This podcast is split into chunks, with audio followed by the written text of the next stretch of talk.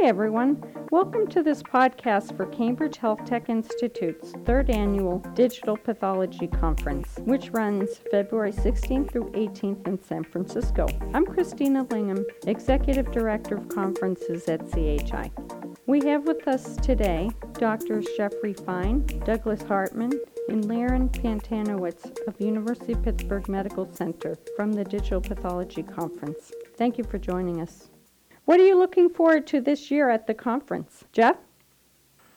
I'm looking forward to seeing many of the presentations. I see a lot of stuff coming from UPMC, but I'm also interested in seeing what folks from the West Coast have. Often when you go to a meeting uh, located, let's say, on the West Coast instead of the East Coast, you see different people from the usual uh, attendees. What about you, Doug? I'm interested to see Jeff's talk. Jeff always has interesting things to give talks about, but I'm also interested to interact with the people that will be attending the conference. I'm also particularly interested in the business models of first digital pathology things. I think Robert my, my, Michael has given a talk about that. Uh, he definitely publishes a lot online about pathology business related stuff. So particularly for informatics, I think we have to have an eye towards that, especially in the current environment. And then I'm also interested in seeing Liron's talk. I was part of some of the Google Glass things, but I don't know if the practicality of that has much. And then the eye tracking talk is somewhat fascinating to me because it gets to the heart of what we do as pathologists. So what I'm excited about this year is just looking at the lineup. There's some really great talks this year, you know, more exciting than previous years. And I'm also interested reading some of the talks that are looking at the use of novel technology, like mobile devices. So that's exciting. And then, uh, you know, I always like going to this particular meeting because of networking. And it's not just that there are pathologists interested in digital pathology. I'm always excited to meet scientists and some of the vendors actually that participate in these sessions. So that's what I'm looking forward to. What do you think are some big changes in store in the field? Some of the big changes in the field, I think there's obviously the economic angle, and I think there's more necessary to have things that are financially feasible in the future. In the past, I think we had a lot of things that were not as productivity enhancing. Things like immunostain image analysis previously was more of a financial argument that didn't really offer that much for productivity gains. And I think we're going forward, informatics advancements have to earn their keep much more rigorously than in the past. So I think we have to be more careful about doing things that are more automated. And I think pathologists will probably gain better access to things that are happening in other fields, uh, computer-assisted, you know, computer-assisted diagnosis, better access to mobile tools, better use of information that we already capture or have in our APLIS systems. We're, we're going to be probably forced to make better use of what we have, and I'm kind of excited to see how this evolves and to participate in it. And you, Doug? Yeah, I would agree with what Jeff was saying is that the cost challenges are probably the biggest changes in store for the field. I think whole slide imaging is something that we've been talking about for a long time, but it still has yet really become fully implemented. And I wonder if it will face more challenges in the uh, coming changes. You know, there are some things that I think are encouraging to whole slide imaging or digital pathology as well, which is namely the market forces, you know, leading to consolidation of expertise and services here at our hospital we live in a subspecialized environment, so it's very easy for us to argue that for centralization or consolidation of services within a larger organization, but that's because that's our sort of unique environment. Other places would have different challenges. And across all of healthcare, each city seems to have a unique healthcare interrelationship, meaning that the major players in different cities are differently oriented and positioned. So those things affect how informatics dollars get spent and how new things get developed. It looks like there's going to be some predictions by some, you know, thought leaders in the field about really where the market's going, some of the trends and some of the new business models that people are coming up with in digital pathology. So I'm interested to hear what they have to say. So, Doug, what do you think will be the buzz this year at the conference? So I think obviously the conversation will be around whole slide imaging because that's really where a lot of this focus is. The OCT is an interesting new area. I think that it's a burgeoning field, and so it will be interesting to see how that is uh, received by the audience. But I think that uh, you know probably the larger question in Buzz will be just how the cost challenges affect how we can implement these things. You know, we can have a lot of good ideas in the informatics side, but if the cost equation doesn't work, we're not going to be able to really implement those changes. I think number one is everyone's waiting to hear about the pending FDA approval that some of the vendors have submitted stuff to the FDA. So that's something that we're all eager to find out about. Also, I find it interesting that there are still new vendors in the market of digital pathology. So that's a good thing. And then the third thing, actually, that I think is kind of a big change is that more and more pathologists are adopting digital pathology. So there's less reluctance out there and more willingness to actually accept and use digital pathology for you know many of the different models that people are finding useful in their practice. So those are kind of the main changes I see happening. Can you give us some highlights of your talk in February?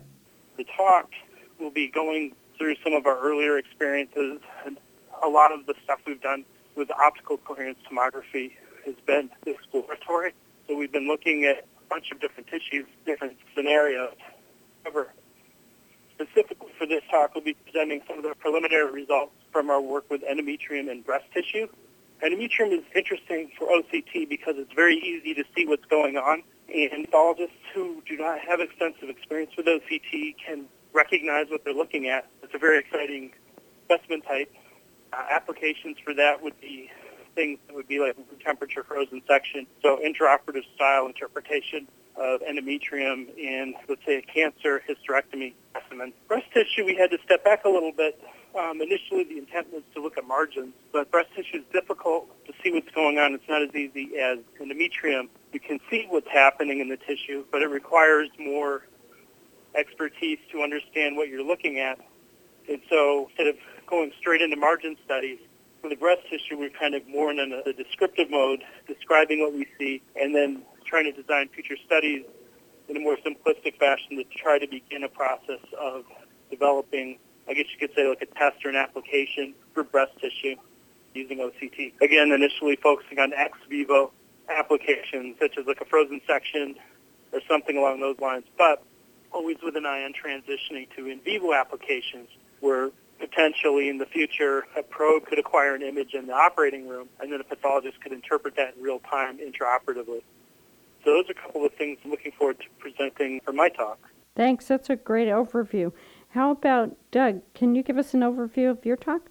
So my talk is going to talk about the mobile industry for pathologists. And so there actually are some limited available things out there. And one thing that we've done here is actually we developed a smartphone application for rapid diagnostic consultation submission. And so there are a couple of pieces of that. that I will talk about those things. And so that includes uh, how you attach the micro, the cell phone to the microscope and uh, some of the image quality issues related to that. But I'll also talk a little bit about other things that have been done with smartphones, which is namely you can have electronic resources available at your fingertips. There are also some relatively rudimentary but sort of clinical algorithm calculators that you can get on your smartphone. But it really is sort of early in the development of using smartphones, but everybody has a smartphone, so it's very ripe ground to grow new technology.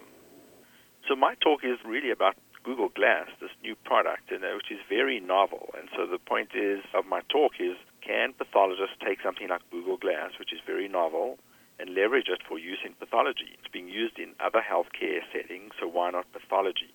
And then what I really want to discuss with the people at the meeting is what are the pros and the cons. So, you know, what are the pros? How can you use this? Can you use this for telepathology? Can you use it to make training videos? Can you use it actually to improve your workflow? And we've shown we can do that, taking snapshots, etc. And of course, there are some barriers that have to be overcome whenever you deal with new technology, like security when you send data to Google, is it safe or not safe? And then, of course, ergonomically, when you put these glasses on, can you still do your job? We work in noisy environments.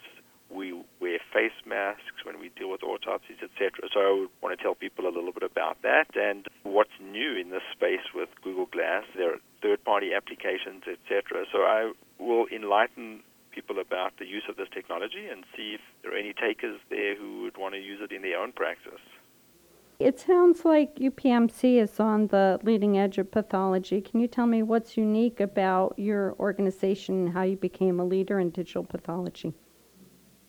I think we have emphasis from our leadership and administrative groups, so that adds, you know, resources for us and allows us to be innovative in our thought processes about things. UPMC is a very large health system, so you know it presents different problems than might be at a smaller health system, but it gives us some opportunities to do a lot of variety of informatics programs. We certainly have been a leader for a long time, and many of those people are still around, Dr. Becich, Dr. Parwani. So their continued presence here at UPMC just allows us, I think, to continue to innovate. And then obviously it's the people as well. I think Jeff is a great informaticist, and Dr. Pantanowitz and Dr. Parwani also help to encourage an environment where we can innovate and continue to lead and expand this space for UPMC. And I would also put in a plug for Dr. Sam Yousem, who is our Director of Anatomic Pathology and is very supportive of us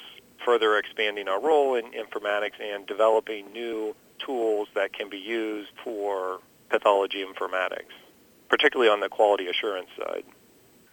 So UPMC has a well-known international reputation as being a leader in informatics in general, and I'm glad that I had the opportunity to work here and you know also contribute to informatics here at UPMC. And I think part of the key to the success here is we have a very supportive department from our chair and vice chair, and we have a very like-minded group of informatics people that you know work together well as a team and we're not afraid to think outside the box, and we're not afraid to use informatics tools to basically look at how we improve things on a daily basis in our practice. And we have a lot of the resources to accomplish that. We have the technology, we're willing to explore new technology, we have a lot of IT staff who are willing to embark on some of these projects with us, and we have a lot of trainees who keep asking questions and pushing the envelope. So in that kind of environment, it's easy to succeed.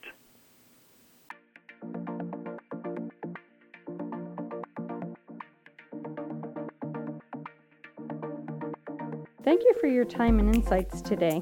That was Drs. Jeffrey Fine, Liron Pantanowitz, and Douglas Hartman of UPMC. They'll be speaking at the third annual Digital Pathology Conference at the upcoming Molecular Medicine TriCon, taking place February 16th through 18th in San Francisco, California. If you'd like to hear them in person, go to triconference.com for registration information and enter the key code podcast. I'm Christina Lingham. Thank you for listening.